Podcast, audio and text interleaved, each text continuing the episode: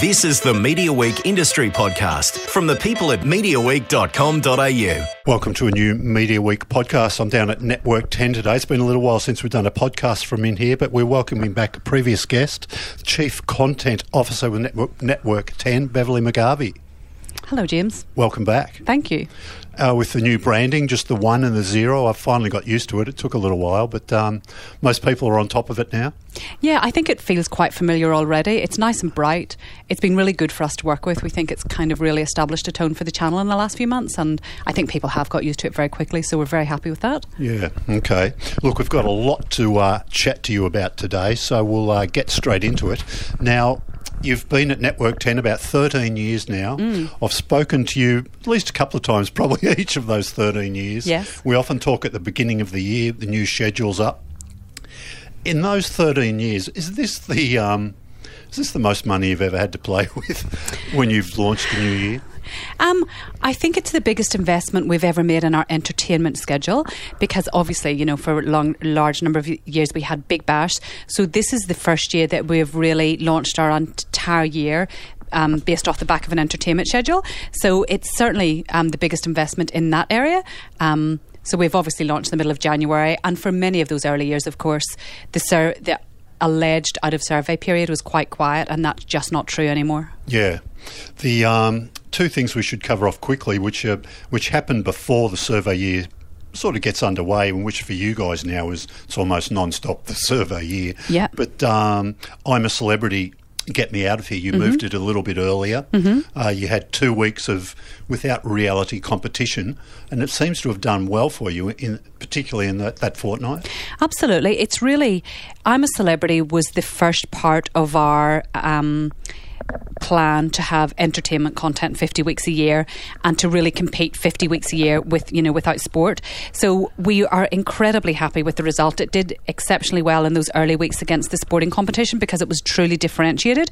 Since the other reality big guns have kicked in the overnight ratings have dropped but our digital business has really picked up and overall the series is up 8% so that's a really good result for us considering it's a strategy that we feel is long term and we're really just at the beginning of it yeah, I guess you expected there would be a, change the way the audience consumes the show after um, Married at First Sight and My Kitchen Rules kicked in. Yes. And you would have sort of forecast maybe what you would do? do you, are you around about where you thought you'd be? We're, we're, slightly higher than where we thought we would be. We expected um, a, a, good launch, and we absolutely expected it to take a hit when the other reality shows kicked in because effectively the reality audiences are being split.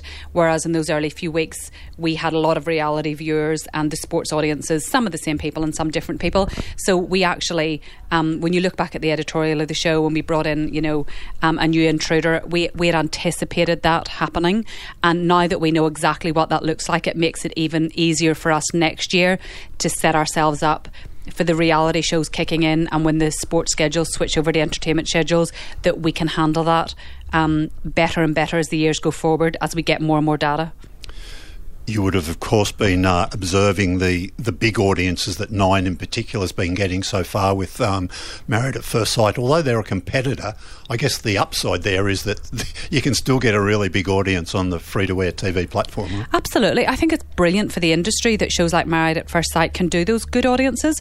And um, it, it does show that big audiences will come to big shows, and there are always big shows on free to air television, and some things are cyclical, but it's great for the business generally to be attracting audiences to free to air television in early evening. I think it's good for all of us. Yeah. One of the other big things that happened to you was a bit of a furor about your um, Studio 10, the, the, morning, the morning show. Yes. Which um, was a was a blue between uh, Kerri-Anne and, and, one of the guest panelists. Um, that got beaten up a lot in the media, but I, I guess there again that, that led to some massive audiences, uh, particularly on um, on Ten Daily. Is that right?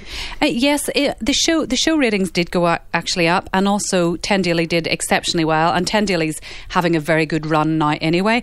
But I think the interesting thing is um, over the years it's especially certain types of television, have become a bit sanitized mm-hmm. and a little bit vanilla. So I think it's good that there is a place for open debate. And um, you will see, as we've said, you know, that um, that story will continue in a mindful way over the coming weeks on Studio 10. So I think it's interesting that people do engage in those types of conversations. I, I there was some speculation that maybe TV shouldn't be going in places like that, but I'm I'm thinking there there is a place for sort of rigorous debate and, and points of view to be expressed? I, I think so. I think there it is a place for points of view and rigorous debate to be had in a respectful manner. And I think the interesting thing these days is that that debate can continue on platforms like 10 Daily and get more um, with more expert input and also just to really flesh it out in a slightly deeper fashion. I think that's a great place for it to start. And then these days we do have the means to continue and take the argument forward and take the conversation forward. Yeah.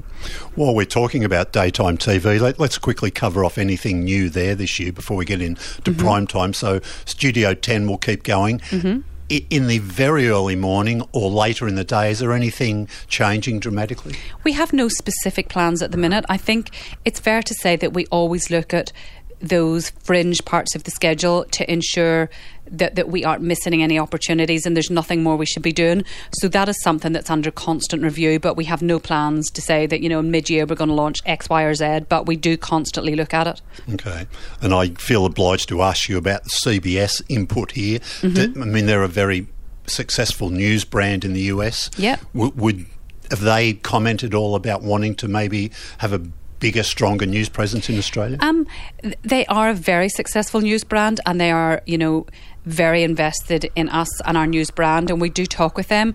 I think you know, the big thing that we'll be doing is utilising our newsroom to power all of our news offerings beyond broadcast, on broadcast and beyond broadcast. So, for example, 10 Daily, we would consider part of, you know, our news offering. So ex- we are expanding already, and they are interested in that. And we really have started to do that, and I'd say that that will continue to happen over the coming years. Is could, could there be streaming content on online that that is separate to maybe what you're doing with your broadcast channel? Absolutely. I think that's that's viable and that's something that will happen for all of us over the coming years. I think utilizing the resource that we have to service our audience on different platforms is something that we're all doing now and will continue to do in the future and expand upon. And I guess that's something because you've got the setup already, haven't you? And it's with the studio for people without it, it, it would be an exorbitant cost. But it's yes. probably not too bad for you to add on an hour or two here, given you've already got staff and facilities. Absolutely, that's you know that's how we see our newsroom as really a central point that we can utilise the talent of those journalists and those resources to serve our audience on in different ways on different platforms, and that's absolutely what Ten Daily was about, and that will definitely continue to grow. Okay, let's jump into prime time, six p.m Uh, yes. point, pointless. Yes. Continuing. It it will continue on air for the first. We have commissioned a batch of it, and they're on air at the minute. We're actually recording some episodes downstairs at the minute. It is not performing the way that we would like, um, and we obviously need to be doing better in that time slot. Yeah. I mean, is it because um, they're still screening? Someone's screening the UK version here, the ABC, in, in, virtually in the time slot before you start. I think, isn't it? It was. It used to be on earlier in the day. Uh-huh. Um, I think the interesting thing for us about it is the team have done a great job. It's mm. a hmm. good show. It just isn't resonating the way that it needs to for us in that time slot. Yeah. And I guess, would you like to keep game shows there, or are you open to maybe other ideas for what you do at six? We would like to be serv- servicing our audience better there.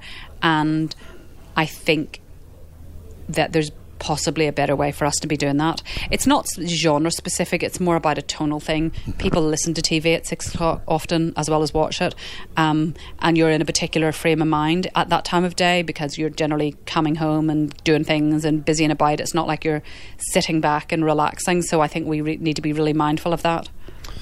And I guess if you, you talk about spots where you might do better, I guess that first half hour of the project you, would be happier if you could get a, a, figure closer to what they do after seven o'clock. Yeah. Absolutely. I think it's fair to say that the focus between six and seven is absolutely at the top of our to do list at the minute. Yes. Improving those ratings. Yeah. Um, the project post 7 pm, it, understandably, it, they seem to stack it with all the best interviews because they know that's when they're going to get their bigger mm-hmm. audiences, yeah? Yeah, it, it is, but it's also about, you know, obviously the viewing the viewing all changes at seven o'clock. There's a big shift of people moving around. It's also to do with sets and use improving at that time, and people, especially in you know cities like Sydney and Melbourne coming home from work. Um, effectively, what the six o'clock six thirty project does is provide a lead in to the seven o'clock project, and it is the best lead in for itself. But um, improving those ratings in the first half of the show is absolutely a priority. And we do stack the second half, so those big interviews are seen, but we also are concerned about ensuring that we have excellent content in the first half of the show. Sure. You mentioned at your upfronts, so I think that you talked about a big marketing spend for the project. I think was worded more money than you've ever spent on it to promote it before. Absolutely. Is that correct? Is that when will that kick in? It, that'll kick in in, a, in about the next eight weeks, you'll start to see it. We've already increased the profile of the show on the channel, but the off air campaign will be kicking in before the end of March and it will be significant. It will be a big national campaign um, promoting the brand, but also doing retail sales for the show. Because it's been 10 years, it's time. Sure. Could there be any changes to the product at all before that happens? Uh, the product is constantly, it's an evolution. If you look at an, an, episode of the project in year one and year five and year seven, you will see that it constantly evolves. So we are in the middle of that constant evolution. So I feel like over the next six and 12 months, you will see changes made to the show, but that isn't um, anything new. A, a, show like that has to constantly evolve and get better and kind of move with the times. So, mm. yes, you will see changes to the show, but not necessarily due to with the marketing campaign. That is kind of um, something that, you know, it's time to do anyway. Yeah in that 7 p.m. slot, we've seen um, My Kitchen Rules move earlier. Mm-hmm. I won't get you to comment on their performance, but have you noticed any difference across competitively across that slot? Has it has it done anything to your audiences? Do you think having a reality show starting earlier? Um, it's very hard. It's very soon to say. It's really only been like a moment that they've mm. done that. Um, we're always aware of people moving around in that time slot. The seven o'clock project audience are quite a particular group of people. Um, so we haven't seen any significant changes yet, but you know, if should that show stay there when we get four six weeks in, we'd be looking at it in a lot of detail to see what what effect, if any, it was having. Yeah. Okay. Um, we've talked a little bit about celebrity already. You're about to segue into your um, now, what's coming up? Your dancing moves to weeknights, doesn't it? Yes. Well, let's start with Sunday first, I guess. Okay. With um, Sunday night takeaway. Yeah. So effectively, the reason that we have commissioned the shows that we have is we know we're up against MKR mm. and uh, Married at First Sight. They are big reality shows. They're kind of two of the top three or four shows of the year. Um, so for us to put up another constructed reality show at the top of the week would seem fairly silly. So when we really thought about it and thought, well, what is the available audience? What do audiences want at the top of the week, at the top of the year? We really just wanted to steer into that entertainment space and also steer into the space that targeted families. So although the shows are all different, they tonally are quite similar. So um, Chris and Julia's Sunday Night Takeaway is really feel good. It's something for the whole family. Lots of real Australians in it, um, winning things and nice things happening to them. It's kind of a bit of a it, it's a real point of difference to everything else that's on TV. And, you know, I respect all of those other things, but they're already doing what we're doing, so we have to do something different. So it's very warm, it's funny, it's friendly. You can watch it with your five year old or your grandmother. That's the point of it. It really is to, it's really to talk to that big family audience. Um, and then Dancing with the Stars again is just it's it's an entertainment play. Um, really you know, we've got obviously um, Grant and Amanda mm-hmm. fronting that show, who are incredibly popular, broad um, talent. We've cast the show in a particular way. We've just announced our judges, and the investment in the show is significant. So it will be a very high production value of that format, which I think Australia expects. They want to see something that's really shiny and bright. So those two shows really both play in the same space, although they're quite different. And then obviously we're doing Ambulance, and it's just about kind of doing something different to what the others are doing. And then at the back of the week, that's where we'll do changing rooms because we feel like if we're going to have constructed reality, it needs to be down the back of the week when the other shows have kind of burnt quite hot at the top of the week. And changing rooms again. It's it's feel good and um, it's interesting. It's not you know it's not that competitive reality where you flip a house. It's about renovating for for for for your neighbours, for your family. So that's that's kind of the strategy, which is, you know, if we could put up a five night a week show and get it to go 13 weeks, that is definitely the easiest option. We would, that would be a lovely option to be able to do that, but it, that option is not available to us at that time of the year. Yeah. Um, That's great. You've laid out the whole week for me. Thank you. Just quickly go back to Sundays Mm-hmm. with. Um, Dr. Chris and Julia being away, Mm-hmm. you've been at limited access, I guess, to doing um, pre-production and preparation. Yes. Did they do some work before they went to South Africa on this new show? Absolutely. We filmed, um, the, the show is live, but lots of the show, lots of the segments, and there's lots of pranks and undercover stuff in that show, and we filmed quite a lot of that last November and December. Um, also, we have Beau Ryan as a co host on the show who's been working with us throughout this period, and also we have the. Um, it's I, both are ITV shows. So while Chris and Julia have been in the jungle, the director of Takeaway is up there with them, and some of the writers. So they have been working on the show, um, and they're coming back. They have a very short break, and then they're straight back into Takeaway. Yeah. So there's no lazing around the pool at our South African villa this season. No, not for them, unfortunately. The um, what's the order for um, Sunday night takeaway? we haven't announced the order because of the dates, but it's it's a, it's it's about ten. Yeah. Okay. Okay. So that'll take you th- pretty much close to Easter, Yeah. one would imagine. Yeah. Yeah. Yep. Okay. All right. So dancing. Um, I- guess you. Can you tell us about how many episodes of that too? Because I guess people could work it out by the, the number of contestants, Yeah. right? But Yeah. a similar similar Yeah. amount. Yeah. Um, that's being produced by Warner. Um, Warner, for yes, you. yes. Who do The Bachelor, of course. Yes, and it's a it's a BBC format. Yeah. Um. So So they had a bit of input too, right? Yes, absolutely. Well, they they own they're kind of the protectors of the brand and the format, so they offer you know pr- production consultancy and all of that sort of thing. And Warner Brothers um, are very experienced at making big shows, and in fact, the um, the gentleman who runs Warner Brothers in Australia has worked on the US series for many, many years. So we have a lot of, and the lady who's the EP on the show has worked on the Seven series for many years. So there's a lot of really good legacy knowledge in that production team. That said, we also want to make it very 10, which is what we really wanted to do with the casting. And we've had lots of questions about the judges, for example. But what we find with our audience is they like discovery. They like to come to a show and find new new judges. You know, like back in the early days of MasterChef, um, George and Gary and Matt were relatively unknown, um, but they became household names very quickly, and our audience loved them. So we really wanted to give our audience some discovery in that format. Given that the format has existed before, we needed some fresh some fresh vibe about it. Yeah, the pedigree of those judges just looks fantastic. If you for people who bother reading about the, what they've done, Yeah, they're It's a stunning trio of people, isn't it? They really are, and we're really excited about because they're so credentialed. It's we're really excited about the show. But Yeah. with Grant and Amanda, Grant and Amanda, and a credentialed credentialed judging panel, and a, the group of celebrities that we have, um, you know, it, it's very exciting, and it's it's music and it's sparkly, and the set is exceptional. Um, so hopefully, you know, it'll really connect with people. Yeah, yeah.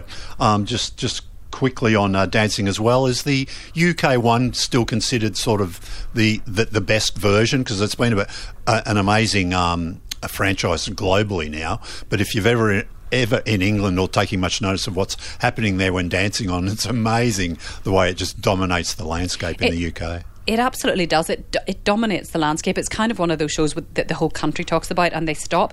It's still remarkably huge in the US as well. They're quite different series though, but that's a cultural thing. So I think what I would say the best way to think about the show that we're making is it has US production values. Um, but real Aus- Australian sensibility, which is probably somewhere between the US and the UK. Yeah, yeah. Um, ambulance, yeah. Look, an, another season of that. Um, uh, uh, the I think it was um, was it Shine who made it here for you. Seemed to have done a fantastic job on it. And I think I noticed the the first Australian series now right, is right on air in the UK. I think. Yeah, well, they um they certainly own the format, and they they do absolutely have the UK rights, and it is the sort of series that can travel because those interesting stories um are kind of quite universal. So making a second series, though, they, they did an amazing job on that first series. It was a really beautiful series, and it gets a bit easier because you just get your methodology. Um, it becomes a bit more familiar. So um we have very high hopes for the second series. Although we loved the first series, I think the second series will actually be better as we get to know the Ambos a bit better, and you know we kind of we can mix up the stories a bit more because we had a bit more of a lead time and that sort of thing. Uh-huh, uh-huh. Tell us a little bit about the decision to, to choose Changing Rooms. Uh, hasn't been on air for Australia for a long time, but Mm. when it was, very successful on the Nine Network, Mm-hmm. I think. It's been on um, Foxtel quite a bit, a lot of the UK episodes. But what sort of attracted you about that? What we were really looking for was something that was multi episodic, but also didn't have a group of characters that you had to connect with over 10 or 12 weeks. And the beauty about the way that Changing Rooms is being constructed for us is it's you get. Um, it's Wednesday, Thursday, and you get the same group of characters Wednesday, Thursday, and then you come back next week with new talent. But the the designers, there's a through line with the designers. So we were looking for something that was structured like that, that our audience could come and engage in, and come back the next week and not have to go. Well, here's you know, there's already four or five casts on TV that I have to remember everything. Also, the other extremely appealing thing about changing rooms is the room reveals. As you know, Australia loves a room reveal. And the interesting thing about some of the other formats is they're perhaps renovating for profit or renovating for different reasons. These people are renovating for their friends and family. So what you see in terms of the room, room reveals is colourful and spectacular and quite unique to the individuals involved rather than lots of, you know, beige and grey. Um, and I think that will really connect with Australians. And also, there's some really nice stories in there about people who are, you know, their neighbours or their mother or their brothers. So, all of those things together made us think this was um, a show that could really connect for us. Also, there's no house renovation da da da da da on at that time of the year. That doesn't really kick in until House Rules, which is mid year. Uh-huh. So that air is clear. Okay.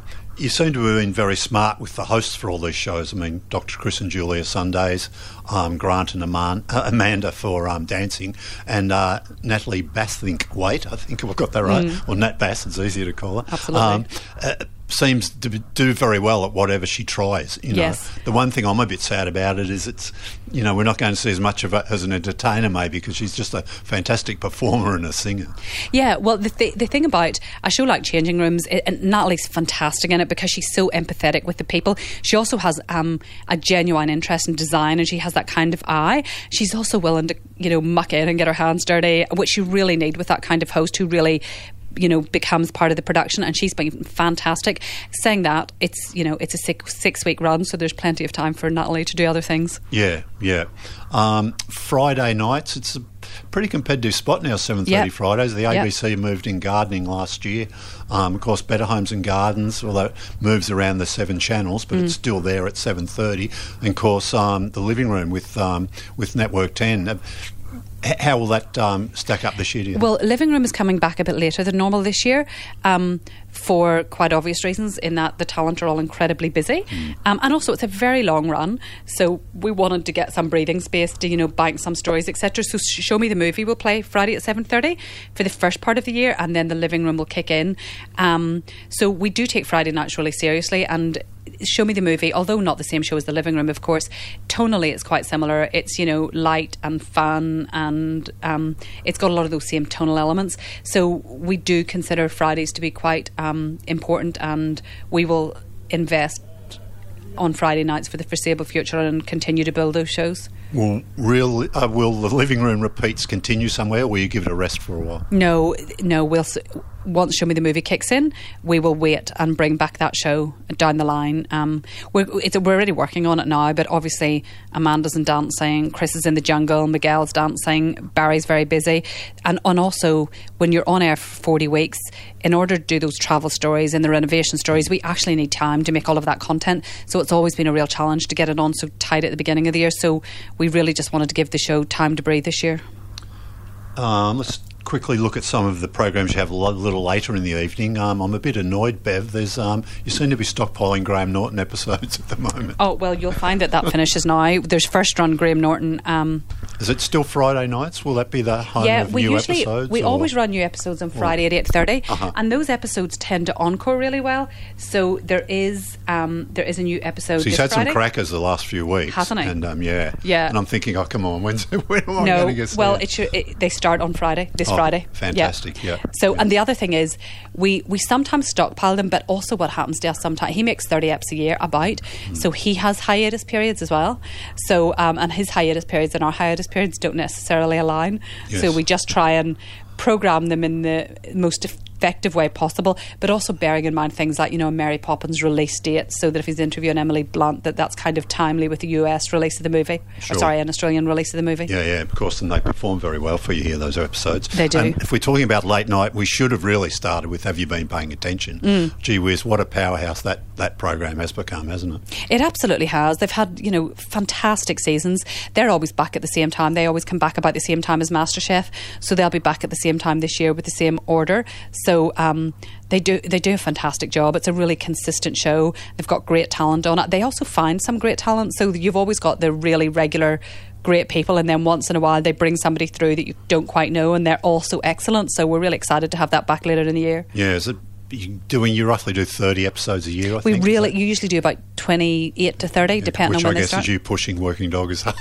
as far as you can, right? Yeah, and also, you know, of course, the programmers always want more, but we're also mindful that you don't want to burn something out. So, you know, we'll take 30 rather than 40 and keep it on air for many more years, hopefully. Sure, okay. Um, anything interesting? I mean, we've got Hughesy um, Yep. at the moment on um, on Tuesdays, I think, Yep. isn't it? Yep. In, Yep. in that later slot, that'll continue for a while. Anything else that we, anything that hasn't been on air, we'll get to see in that sort of later time slot. Um, well, later in the year, we have lots of stuff that will play later. Uh-huh. So we have Trial by Kyle coming later in the year. We have um, Troy Kinne Show. So some of those pilot week programs. Oh, yeah, those pilot that's where week they'll be headed. Yep. Yeah, uh, most of those were commissioned for eight thirty or 9 Uh-huh. because you know our seven thirty schedule's fairly established. We were looking for some shows.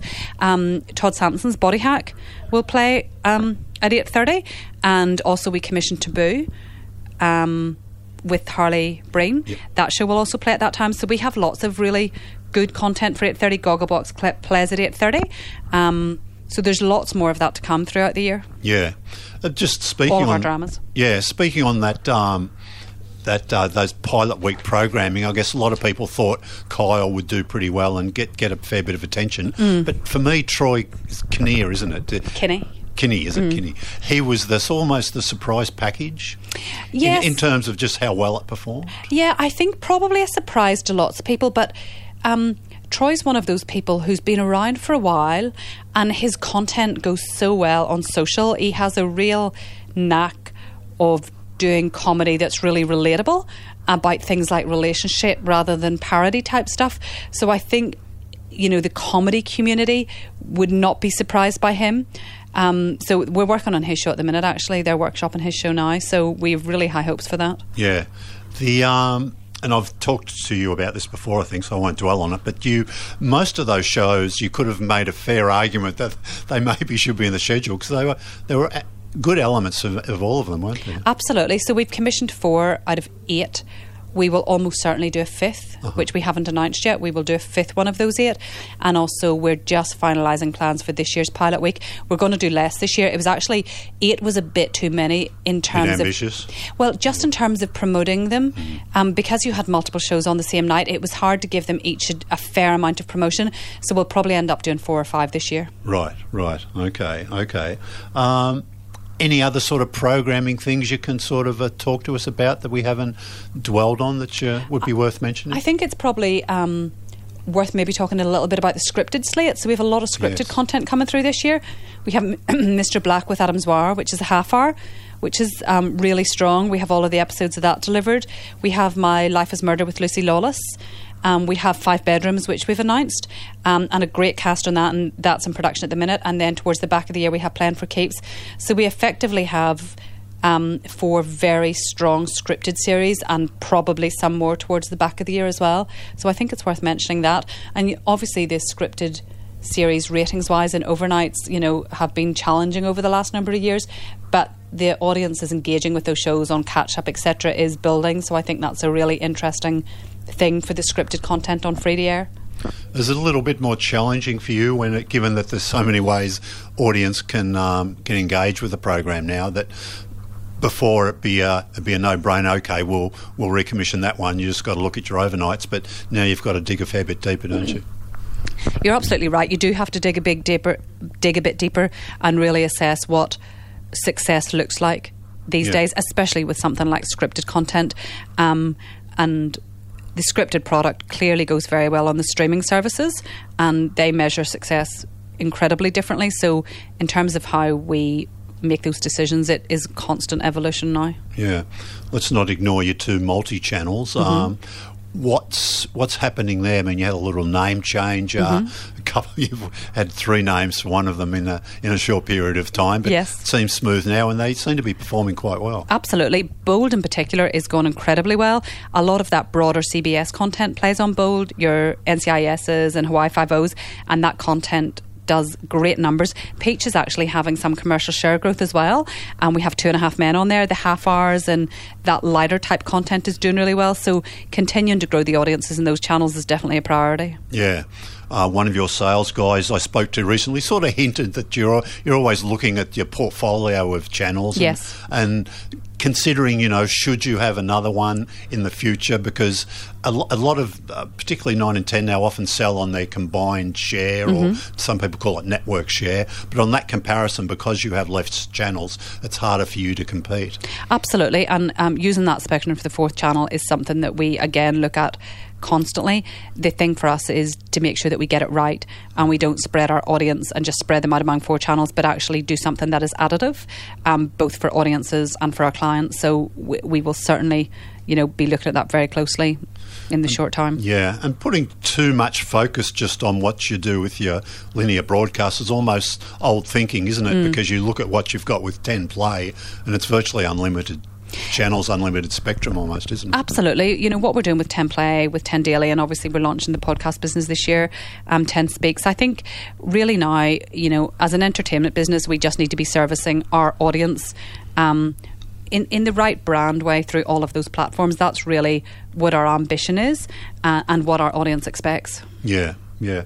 Um, does the is ten play uh, a lot younger, and those those shows that reach a, a younger demographic are they the is that the big takeaway from from what's getting consumed there? Um, Or is it more than that? It, it is the. It isn't just younger audiences. It's also about um, availability. So, for example, at the minute when there are three big reality shows on at the same time, then of course people use catch up services more. But they use the catch up on 10 Play, but they also still use the PVR type catch up. So I think more. 10 Play offers choice and offers flexibility with people's time, etc. I think that's the main value of it that you can, you know, you can select when you want to watch the shows, and that type of um, preference tends to be younger audiences, but it's not the exclusive domain of the younger audiences. Yeah. Are you commissioning much? I think there's short form content you're commissioning for 10 Daily, is that Mm-hmm. right? We we do commission a bit of short form content that's kind of connected to the main brand for our um, digital services for 10 Play or for Ten Daily. Um, what we have discovered over the last decade really is that effectively what 10 play is most used for is catch up. So people will go there and they'll watch survivor on catch up. Certain shows like survivor do have very successful bespoke products like the um, jury villa which is very connected to the brand. So we do commission on a bespoke basis but most of that commissioning tends to be um, something that adds value to big brands Yes. and that will continue to evolve, and eventually that will not be true, and people will commission for those on a bespoke basis. But we're not quite there yet, but we're probably not far away from it. Yeah, look, I'll let you get back to your your, your, your regular work in a second, but but um, so thanks for going through the schedule with it. It's fascinating to always get an insight off you. A lot of interest in in your your owners these days. CBS, you've spent a fair bit of time with them, I think, Yes. since they took control. Can you give us sort of some flavour of some of the big things for you that have that have helped you, or that you've sort of I don't, I don't know learnings that you've taken on board from them? Um, I think the really interesting thing for us is that they are first and foremost an entertainment business and they are a content business, and that is at the very core of what they do. So. And as you know, we have obviously worked closely with this particular team for a very long time because we had an output deal with them for many years before um, the ownership change. So they're people that we know well. But I think the real, from a content point of view, um, the relationship with our newsroom has been really valuable. Um, there's a very strong relationship between our sales divisions, um, particularly in the digital programmatic space. But from a pure content point of view, the real value is being able to tap in to the talent and resource that they have. They're obviously a very big and well resourced company. And they have a division that runs what they call alternative programming, which tends to be the reality programming, which in Australia provides really um, the foundation of our schedules. So we've been working with their alternative people on that sort of thing, which is really useful. And just a small example, um, and quite some time ago when we were talking about doing champions versus contenders, we're able to phone their people and go, "You have done many more years of Survivor than us. How do you feel about this? Do you think it's the right idea?" And they're uh, able to offer really valuable insight as to whether that was the right thing for us to do. So, really, just having that resource to call upon is really quite incredible. And they're just a big resourced company with lots and lots of shows and lots of talent. So, it's been really good. Yeah. And finally, your message to me this year when I'm looking at 10 and we're, we're judging your success, I guess we've always got to put it through that filter of, of under 50 because you're, you're, you're pretty um, hard on that now, aren't you? That yes. That's really what you're looking for. That's the really only metric that you're concerned about. Yes, what I would say this year is judge us on under 50s, but also judge us on 50 weeks a year. Mm-hmm. So, like, that's what we're doing. We're, we're, like our audiences, we don't we're not looking at the survey periods. We are going to program for our audience from the middle of January right through until Christmas. This is really the first year that that's been true, and we are targeting the under fifty audiences. That is our ambition, and that's what we will do this year. And this is really the first year that we will be doing that in totality. Yeah. All right. I look forward to the um, the correspondence from your communications department with um, all letting us know how you're going under 50. Uh, Bev, look, it's always a pleasure to catch up. Many thanks. Thank you very much.